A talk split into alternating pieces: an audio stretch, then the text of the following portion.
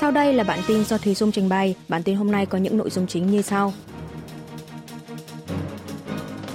Tổng thống Hàn Quốc thăm các tiểu vương quốc Ả Rập Thống Nhất và Thụy Sĩ trong tháng 1. Thứ trưởng Ngoại giao Hàn Mỹ họp tại Seoul vào ngày 10 tháng 1.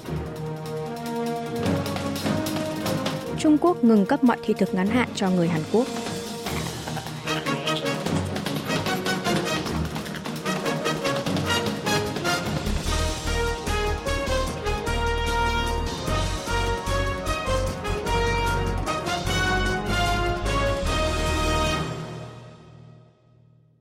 Tổng thống Hàn Quốc thăm các tiểu vương quốc Ả Rập Thống Nhất và Thụy Sĩ trong tháng 1 năm 2023.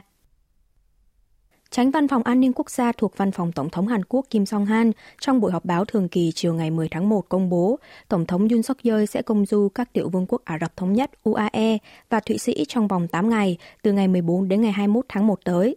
Trước tiên, Tổng thống sẽ có chuyến thăm cấp nhà nước tới UAE trong vòng từ ngày 14 đến ngày 17 tháng 1, theo lời mời của Tổng thống Mohammed bin Zayed Al Nahyan – đây là chuyến thăm cấp nhà nước đầu tiên của một tổng thống Hàn Quốc tới các tiểu vương quốc Ả Rập Thống Nhất kể từ sau khi hai nước thiết lập quan hệ ngoại giao vào năm 1980. Tổng thống Hàn Quốc sẽ có cuộc gặp thượng đỉnh với người đồng cấp UAE, dự tiệc chiêu đãi cấp nhà nước, thăm nhà máy điện nguyên tử Baraka và dự một số sự kiện liên quan tới kinh tế, năng lượng. Tháp tùng Tổng thống trong chuyến thăm lần này là phái đoàn kinh tế gồm đại diện hơn 100 doanh nghiệp, trong đó có các lãnh đạo các tập đoàn lớn trong nước, Nhân chuyến thăm, dự kiến doanh nghiệp hai bên sẽ ký kết nhiều biên bản ghi nhớ MOU. Tiếp theo, Tổng thống Yoon sẽ di chuyển tới Thụy Sĩ để tham dự hội nghị thường niên Diễn đàn Kinh tế Thế giới WEF, còn được gọi là Diễn đàn Davos. Dự kiến Tổng thống sẽ có bài phát biểu đặc biệt tại diễn đàn, dự kiến trình bày sáng kiến của Seoul về hợp tác quốc tế nhằm khắc phục cuộc khủng hoảng kinh tế toàn cầu hiện nay. Trong thời gian thăm Thụy Sĩ, ông Yoon sẽ dự buổi tọa đàm với cộng đồng Hàn Kiều tại Thụy Sĩ vào ngày 17 tháng 1 tọa đàm với giám đốc điều hành các doanh nghiệp lớn trong và ngoài nước tại thị trấn Davos vào một ngày sau đó. Tổng thống dự kiến cũng sẽ tham dự sự kiện đêm Hàn Quốc nhằm hỗ trợ cuộc chạy đua giành quyền đăng cai triển lãm thế giới World Expo năm 2030 tại Busan và sẽ thăm cả Viện Công nghệ Liên bang Thụy Sĩ. Chủ tịch đảng đối lập Lee Jae-myung trình diện điều tra tại Viện Kiểm sát. Chủ tịch Đảng đối lập Dân chủ đồng hành Lee Jae-myung sáng ngày 10 tháng 1 đã tới trình diện điều tra tại Viện Kiểm sát thành phố Song Nam, tỉnh Gyeonggi liên quan tới nghi ngờ ông đã tạo điều kiện cho doanh nghiệp để đổi lấy khoản tài trợ dành cho câu lạc bộ bóng đá Song Nam. Trả lời phỏng vấn của báo giới khi có mặt tại Viện Kiểm sát, ông Lee Jae-myung chỉ trích các công tố viên đang đào bới lại một vụ việc từng bị điều tra trong vòng nhiều năm mà không xác minh được nghi ngờ nào, để gắn tội cho ông, không khác nào cuộc đảo chính của giới kiểm sát. Chủ tịch Đảng đối lập nhấn mạnh khoản phí quảng cáo mà câu lạc bộ Song Nam nhận được từ việc ký kết hợp đồng quảng cáo một cách hợp pháp là quy trình hành chính mang tính tích cực, tiết kiệm tiền thuế, mang lại lợi ích cho người dân. Các thủ tục liên quan là một cơ cấu mà cá nhân khó có thể biện thủ được gì. Chủ tịch Y nhấn mạnh việc kiểm sát đang điều tra nhắm vào bản thân mình nhằm loại bỏ đối thủ chính trị. Viện Kiểm sát cáo buộc ông Y tội yêu cầu đưa hối lộ cho bên thứ ba, các công tố viên cho rằng khi còn giữ chức thị trưởng Song Nam, ông Y đã giải quyết vấn đề giấy phép các loại cho 6 doanh nghiệp, trong đó có hãng Naver và công ty xây dựng Dusan, đổi lấy việc các công ty này hỗ trợ hơn 16 tỷ won, 12,91 triệu đô la Mỹ cho câu lạc bộ bóng đá Song Nam, được coi là bên thứ ba. Viện Kiểm sát cho rằng khoản tài trợ này đã giúp ông Y thu được lợi ích chính trị tương đối lớn cho bản thân. Ngược lại, Chủ tịch Đảng đối lập phản bác rằng câu lạc bộ bóng đá Song Nam không phải thuộc sở hữu cá nhân mình, theo đó, không thể coi câu lạc bộ này là bên thứ ba, có tồn tại sự chia sẻ lợi ích. Dự kiến Viện Kiểm sát sẽ điều tra ông Y cho tới tối muộn ngày 10 tháng 1. Sau khi kết thúc, các công tố viên sẽ xem xét toàn bộ tình hình để quyết định các bước đi tiếp theo của vụ việc. Thứ trưởng Ngoại giao Hàn Mỹ họp tại Seoul vào ngày 10 tháng 1. Thứ trưởng Ngoại giao Hàn Quốc Lee Do-hun sáng ngày 10 tháng 1 đã có cuộc họp song phương với Thứ trưởng Ngoại giao Mỹ phụ trách tăng trưởng kinh tế, năng lượng và môi trường Jose Fernandez đang trong chuyến thăm Seoul. Tại buổi họp báo chung sau cuộc họp, ông Y đánh giá năm nay là năm kỷ niệm 70 năm thiết lập quan hệ đồng minh Hàn-Mỹ, là cơ hội để xác định phương hướng hợp tác đồng minh an ninh kinh tế và công nghệ Hàn-Mỹ – Tại cuộc họp lần này, hai bên đã tiến hành rà soát về tiến triển hợp tác, trọng tâm là hợp tác chuỗi cung ứng về chip bán dẫn, các mặt hàng khoáng sản quan trọng và việc liên kết hệ thống cảnh báo sớm về an ninh kinh tế giữa hai nước. Thứ trưởng Fernandez cho biết, hai bên đã thảo luận về các sáng kiến như phát triển quan hệ đối tác chuỗi cung ứng khoáng sản quan trọng, nghiên cứu và phát triển chung công nghệ mới nổi, thúc đẩy khả năng hồi phục chuỗi cung ứng, Ông cho rằng Hàn Quốc là đối tác hết sức quan trọng của Mỹ trong các sáng kiến trên và kỳ vọng hai bên sẽ có thể cùng hợp tác chặt chẽ hơn nữa ở nhiều lĩnh vực trong thời gian tới. Đặc biệt, ông Fernandez nhắc tới lĩnh vực hợp tác với những đồng minh gần gũi, bao gồm việc bảo hộ chuỗi cung ứng quan trọng, tăng cường nhân quyền, bình đẳng giới, khắc phục khủng hoảng khí hậu, tăng cường an ninh y tế toàn cầu. Mặt khác, Thứ trưởng hai nước cũng đã trao đổi lập trường một lần nữa về việc nỗ lực giải tỏa vấn đề phân biệt đối xử xe ô tô điện của Hàn Quốc trong luật giảm lạm phát IRA của Mỹ. Ông Y cho biết hai bên đã tiến hành đánh giá về tình hình chuẩn bị của Bộ Tài chính Mỹ dựa trên nền tảng thảo luận trong thời gian qua. Về phần mình, Thứ trưởng Mỹ cho biết biến đổi khí hậu là một thách thức nghiêm trọng toàn cầu. Mỹ phải hợp tác với tất cả các đối tác mới có thể đối phó thành công với khủng hoảng khí hậu tại quốc gia mình và toàn thế giới nâng cao năng lực hồi phục chuỗi cung ứng và thúc đẩy tăng trưởng kinh tế toàn cầu. Mỹ hiểu rõ lo ngại của Hàn Quốc và sẽ tiếp tục hợp tác với các đồng minh, trong đó có Seoul, trong quá trình thực thi luật. Bộ trưởng Ngoại giao Hàn Quốc có cuộc điện đàm đầu tiên với tân Ngoại trưởng Trung Quốc. Bộ Ngoại giao Hàn Quốc cho biết Ngoại trưởng Park Jin ngày 9 tháng 1 đã có cuộc điện đàm với tân Bộ trưởng Ngoại giao Trung Quốc Tần Cương trong vòng 50 phút từ lúc 8 giờ 30 phút tối hai bên đã tái xác nhận lập trường phát triển mối quan hệ Hàn Trung lành mạnh và chín mùi hơn nữa, dựa trên nền tảng tôn trọng lẫn nhau, cởi mở và lợi ích chung, nhân kỷ niệm 30 năm thiết lập quan hệ ngoại giao song phương. Ngoại trưởng Park Jin và người đồng cấp Trung Quốc cũng hứa sẽ hợp tác chặt chẽ nhằm thực thi các nội dung mà nhà lãnh đạo hai nước nhất trí tại hội đàm thượng đỉnh Hàn Trung được tổ chức bên lề hội nghị thượng đỉnh nhóm 20 nền kinh tế lớn G20 vào tháng 11 năm ngoái hai bên còn thống nhất sẽ tăng cường trao đổi thường xuyên như đề nghị tổ chức chuyến thăm lẫn nhau giữa quan chức hai nước, xúc tiến các cuộc giao lưu và trao đổi cấp cao đa dạng. Cùng với đó, Ngoại trưởng Hàn Trung có chung quan điểm trong vấn đề chuỗi cung ứng, đàm phán các vấn đề liên quan tới Hiệp định Thương mại Tự do song phương, vấn đề bụi siêu nhỏ và biến đổi khí hậu. Bộ trưởng Park Jin đã nhấn mạnh việc Trung Quốc đứng ra kiềm chế Bắc Triều Tiên thực hiện các động thái khiêu khích thêm, quay trở lại bàn đối thoại phi hạt nhân hóa chính là lợi ích chung của hai nước Hàn Trung quan chức hai nước cũng thống nhất sẽ tiếp tục hợp tác và trao đổi chặt chẽ ở các cấp về các vấn đề trên bán đảo Hàn Quốc. Ngoài ra, Bộ trưởng Park đã giải thích với tân Ngoại trưởng Tần Cương rằng việc Seoul siết chặt phòng dịch với người nhập cảnh từ Trung Quốc gần đây là dựa trên những căn cứ khoa học. Quan chức hai nước nhất trí sẽ hợp tác và trao đổi để giải quyết vấn đề này, giúp ổn định tình hình dịch COVID-19 và phục hồi kinh tế. Trung Quốc ngừng cấp mọi thị thực ngắn hạn cho người Hàn Quốc Đại sứ quán Trung Quốc tại Hàn Quốc ngày 10 tháng 1 đã tuyên bố sẽ dừng cấp thị thực ngắn hạn cho người dân Hàn Quốc, kể cả trong trường hợp như viếng thăm, thương mại kinh doanh, du lịch, y tế hay các lý do cá nhân khác kể từ ngày 10 tháng 1. Đại sứ quán nước này sẽ điều chỉnh quyết định này nếu Hàn Quốc dỡ bỏ các quy định hạn chế nhập cảnh mang tính phân biệt đối xử đối với hành khách đến từ Trung Quốc. Đây được xem là hành động đáp trả của Bắc Kinh đối với việc Seoul hạn chế cấp thị thực ngắn hạn và hạn chế tăng chuyến bay đến Hàn Quốc, cũng như bắt buộc hành khách xuất phát từ Trung Quốc phải xét nghiệm COVID-19 trước và sau khi nhập cảnh vào Hàn Quốc.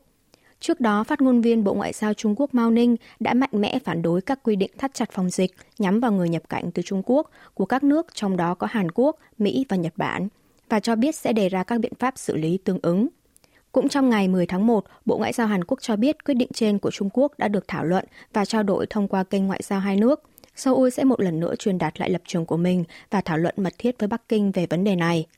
Một quan chức Bộ Ngoại giao đã bày tỏ lấy làm tiếc về biện pháp mạnh tay này từ phía Trung Quốc và khẳng định biện pháp tăng cường phòng dịch của chính phủ Hàn Quốc được thực thi xét theo căn cứ khoa học và một cách khách quan. Quân đội Hàn Quốc bố trí khẩn cấp thiết bị phá sóng nhằm bắn hạ máy bay không người lái miền Bắc. Hệ thống thăm dò và báo cáo của quân đội Hàn Quốc đang để lộ ra nhiều điểm còn thiếu sót trong quá trình kiểm duyệt liên quan tới vụ máy bay mini không người lái, drone của Bắc Triều Tiên, xâm phạm không phận của miền Nam. Trong đó, điểm đáng quan ngại hơn cả chính là quân đội đã không thể hạ được một chiếc drone nào của miền Bắc, bởi nếu đối phó bằng pháo phòng không thì tỷ lệ bắn hạ chính xác mục tiêu lại thấp, còn nếu sử dụng trực thăng tấn công thì lo ngại sẽ gây thiệt hại tới người dân. Do vậy, giải pháp thay thế được đưa ra là thiết bị pha sóng, một thiết bị làm gián đoạn và chặn sóng điện từ, hoặc làm nhiễu hệ thống định vị toàn cầu GPS, khiến drone bị rơi. Tuy nhiên, các đơn vị nơi tuyến đầu lại không hề được bố trí thiết bị này. Đó là bởi hiện vẫn chưa phát triển được thiết bị nào có thể thỏa mãn được những tính năng này, tác chiến theo yêu cầu của quân đội. Được biết, quân đội Hàn Quốc hiện đã bố trí khẩn cấp 10 thiết bị phá sóng, loại dùng cho tư nhân tại quân khu 1 và quân khu thủ đô, là hai đơn vị thuộc lục quân ở thủ đô Seoul và hai địa phương lân cận. cũng như các đơn vị cấp quân khu ở tuyến đầu và các đơn vị cấp sư đoàn để đối phó sau vụ máy bay không người lái Bắc Triều Tiên xâm phạm không phận Hàn Quốc. Các thiết bị pha sóng này hiện cũng đang được sử dụng để đối phó với các vụ khủng bố tại các cơ sở quan trọng của quốc gia như công ty thủy điện và điện hạt nhân KHNP và các nhà máy phát điện, các cơ quan liên quan tới năng lượng nhằm đối phó với khủng bố. Việc quân đội bố trí thiết bị pha sóng ngoài mục đích hoàn thiện một phần hạn chế trong việc bắn hạ drone, còn là để thử nghiệm chiến đấu để xác định những tính năng nào cần thiết nhằm phát triển thiết bị chuyên dụng cho quân đội. Thiết bị pha sóng chuyên dụng cho quân đội ban đầu dự kiến sẽ phát triển cho tới tháng 1 năm 2026, song quân đội đã quyết định rút ngắn thời gian phát triển sau vụ xâm phạm của drone miền Bắc lần này. Tổ chức Người tị nạn Bắc Triều Tiên cho biết sẽ rải truyền đơn sang miền Bắc trong thời gian gần. Trong tình hình chính phủ Hàn Quốc xem xét căn cứ dừng hiệu lực thỏa thuận quân sự liên triều ngày 19 tháng 9 năm 2018, một tổ chức dân sự của người tị nạn miền Bắc tại Hàn Quốc là Liên minh Vận động Tự do Bắc Triều Tiên ngày 9 tháng 1 cho biết dự định sẽ sớm rải truyền đơn bằng máy bay không người lái drone. Thông qua báo chí, Chủ tịch Liên minh Vận động Tự do Bắc Triều Tiên Park Sang-hak đã đề cập đến vụ việc drone của miền Bắc xâm phạm không phận miền Nam vào ngày 26 tháng 12 và cho biết đang chuẩn bị cho kế hoạch thả truyền đơn. Ông Park giải thích Hàn Quốc sử dụng máy bay drone thay cho kinh khí cầu quảng cáo vì các luồng gió lạnh mùa đông đang thổi vào từ phía Bắc về miền Nam. Ông cho rằng máy bay drone có thể thả truyền đơn chính xác xuống khu vực mong muốn, bất kể có gió hay không, và dự kiến sẽ nhanh chóng tiến hành trong thời gian sớm nhất. Chủ tịch Park Sang-hak cho biết thêm tổ chức này cũng đã từng gửi truyền đơn sang Bình Nhưỡng bằng drone vào tháng 4 năm 2020. Ngoài ra, Chủ tịch Park đã bác bỏ bài phát biểu của văn phòng Tổng thống, cho biết đã trao đổi với quan chức của các tổ chức dân sự như Liên minh Vận động Tự do Bắc Triều Tiên và luôn mở cánh cửa đối thoại với các tổ chức liên quan đến miền Bắc. Ông cho rằng văn phòng Tổng thống đang nói một đằng là một nẻo. Cụ thể, trong cuộc trao đổi với văn phòng Tổng thống vào tháng 6 năm 2022, Chủ tịch Bắc đã nhấn mạnh tầm quan trọng của việc rải truyền đơn vào Bắc Triều Tiên, kêu gọi chính phủ hỗ trợ người tị nạn miền Bắc xây dựng cuộc sống ổn định, bảo vệ và hỗ trợ các tổ chức nhân quyền Bắc Triều Tiên, ra mắt Quỹ nhân quyền miền Bắc. Tuy nhiên, chính phủ không những không hề có hành động hỗ trợ nào mà còn yêu cầu hạn chế rải truyền đơn. Điều này đã làm ông Park Sang-hak mất thiện cảm với chính phủ. Trước đó vào ngày 4 tháng 1, Tổng thống Hàn Quốc Yoon suk yeol đã ra chỉ thị xem xét dừng hiệu lực thỏa thuận quân sự liên triều ngày 19 tháng 9 năm 2018 nếu Bắc Triều Tiên xâm phạm lãnh thổ Hàn Quốc một lần nữa. Sau vụ nước này xâm phạm không phận của miền Nam bằng máy bay không người lái hồi cuối tháng 12 vừa rồi. Nếu thỏa thuận này mất hiệu lực thì các tổ chức người tị nạn miền Bắc có thể rải truyền đơn gần đường ranh giới quân sự liên triều mà không bị xử phạt. Theo luật phát triển quan hệ liên triều, người đại truyền đơn sẽ bị kết án dưới 3 năm tù giam hoặc phạt tiền 30 triệu won, 24.000 đô la Mỹ. Xác nhận thêm 700 người châu Sơn bị cưỡng ép lao động tại Nhật Bản thời chiến. Hàn Quốc đã xác nhận được danh tính của hàng trăm nạn nhân châu Sơn qua danh sách phân phát thuốc lá tại mỏ than Sado, tỉnh Niigata, Nhật Bản vào thời kỳ thực dân Nhật chiếm đóng Hàn Quốc trong Thế chiến II. Mỏ than Sato là địa điểm thực dân Nhật huy động người châu Sơn, tức người Hàn Quốc và người Bắc Triều Tiên ngày nay, tới để cưỡng ép làm việc. Và đây cũng là nơi chính phủ Nhật Bản xúc tiến đưa vào danh sách di sản văn hóa thế giới của Tổ chức Giáo dục Khoa học và Văn hóa Liên Hợp Quốc UNESCO. Vào tháng 12 năm 2021, Bảo tàng Lịch sử Sado đã công bố với báo đài danh sách phân phát thuốc lá cho người lao động do công ty công nghiệp nặng Mitsubishi, tiền thân của công ty vật liệu Mitsubishi ngày nay, ghi chép trong đó có người Sâu Sơn bị Nhật Bản cưỡng ép lao động thời chiến. Danh sách còn ghi chép không chỉ tên viết theo tiếng Nhật và tiếng Hàn, tuổi tác, mà còn có các lý do không được nhận thuốc lá như mãn hạn lao động, lịch sử thời gian bị bắt giam, bỏ trốn. Tính đến hiện nay, Hàn Quốc đã xác nhận được ba loại danh sách phân phát thuốc lá cho người Chô Sơn tại mỏ than Sado. Các nhà nghiên cứu về lao động cưỡng ép Hàn Quốc đã đối chiếu các danh sách trên với các tài liệu liên quan và xác nhận được hơn 700 cái tên của nạn nhân người Chô Sơn, tức khoảng phân nửa số nạn nhân là 1.500 người. Tuy nhiên, đây là danh sách được ghi chép sau năm 1943 và chỉ kê khai những người Chô Sơn đã từng sinh hoạt tại nơi ở riêng. Ngoài ra, danh sách chỉ nêu về phân phát thuốc lá, nên khó mà xác nhận được các thiệt hại như quá trình cưỡng ép lao động khổ sai hay các chấn thương của người bị hại. Được biết, Hàn Quốc vẫn chưa tìm thấy danh sách người Chô Sơn do công ty công nghiệp nặng Mitsubishi và chính phủ Nhật Bản trực tiếp quản lý. Tokyo vẫn còn đang né tránh đề cập đến vấn đề cưỡng ép lao động tại không những mỏ than Sado mà còn ở đảo Hashima, đảo Quân Hạm, nơi được chọn làm di sản văn hóa thế giới của UNESCO vào năm 2015. Quý vị và các bạn vừa nghe xong bản tin của Đài Phát thanh Quốc tế Hàn Quốc KBS World Radio.